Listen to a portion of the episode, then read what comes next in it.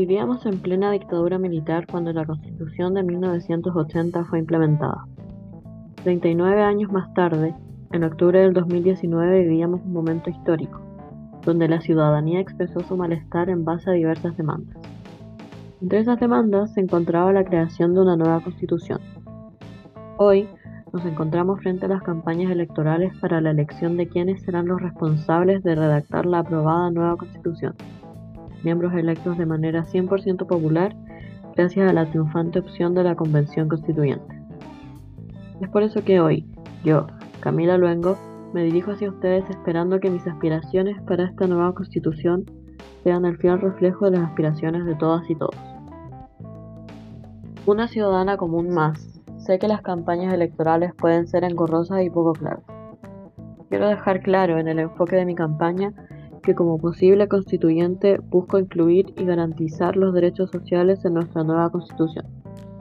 Quizás muchos y muchas se preguntan cuáles son estos derechos y por qué deberían ser respaldados constitucionalmente. Bueno, los derechos sociales son aquellos derechos que deben asegurar a todas y a todos condiciones satisfactorias para las necesidades básicas, tales como la educación, salud y pensión. Entonces, por definición, los derechos sociales deben ser gozados de manera igualitaria. Por lo tanto, desde mi postura, creo que debe existir una base constitucional detrás para asegurar que esto se cumpla. La constitución heredada de dictadura es incompatible con esta definición, lo que en parte explica tantos años de desigualdad.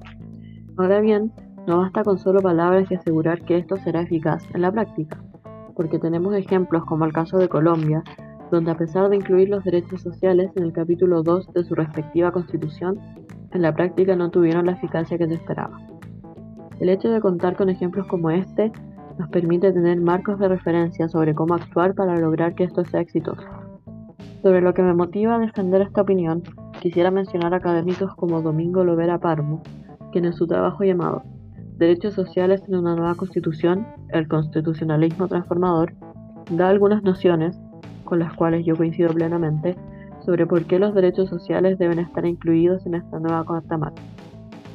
Menciona, por ejemplo, que entendiendo que nuestro país se constituye de desigualdades estructurales, es decir, que no podemos cambiarlas de un día para otro, debemos considerar que los derechos sociales bajo la Constitución nos van a permitir cambios profundos que además de beneficiarnos contribuirán a la construcción ideal de nuestra democracia ya que el ejercicio de la ciudadanía será más efectivo y equitativo en su peso.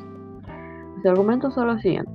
En primer lugar, el hecho de que hemos sido testigos por años de cómo varía la educación entre sectores, comunas, tipos de establecimientos, me motiva a querer que esto cambie y que todas y todos podamos ser educados de la misma forma. Por ejemplo, la Ceremi de Desarrollo Social y Familia proporciona los siguientes datos con respecto a los resultados de la prueba de selección universitaria del año 2019. El promedio de puntos alcanzados en comunas de Santiago con prioridad social, como Cerro Navia, La Pintana, Cerrillos, entre otras, no logran alcanzar los 500 puntos, mientras que comunas como Las Condes, La Barnechea y Vitacura superan los 600 e incluso los 620 puntos. Esto nos demuestra que la educación que reciben los y las estudiantes en nuestro país está determinada por sus condiciones socioeconómicas. Si la educación como derecho social está garantizada en la nueva Constitución, tendremos una base de donde comenzar para realizar reformas que ayuden a lograr la igualdad que buscamos.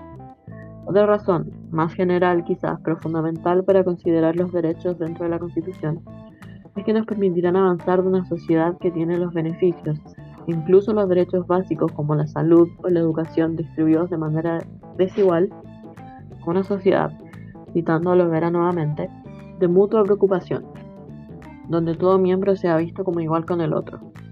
Solo teniendo una visión de igualdad entre ciudadanos podremos luchar contra la exclusión de la mayoría y la ventaja de pocos. De esta forma los y las invito a concretar el deseo de un país más equitativo, donde dejemos de ser considerados consumidores y seamos personas, dándome su voto para ser una de las constituyentes.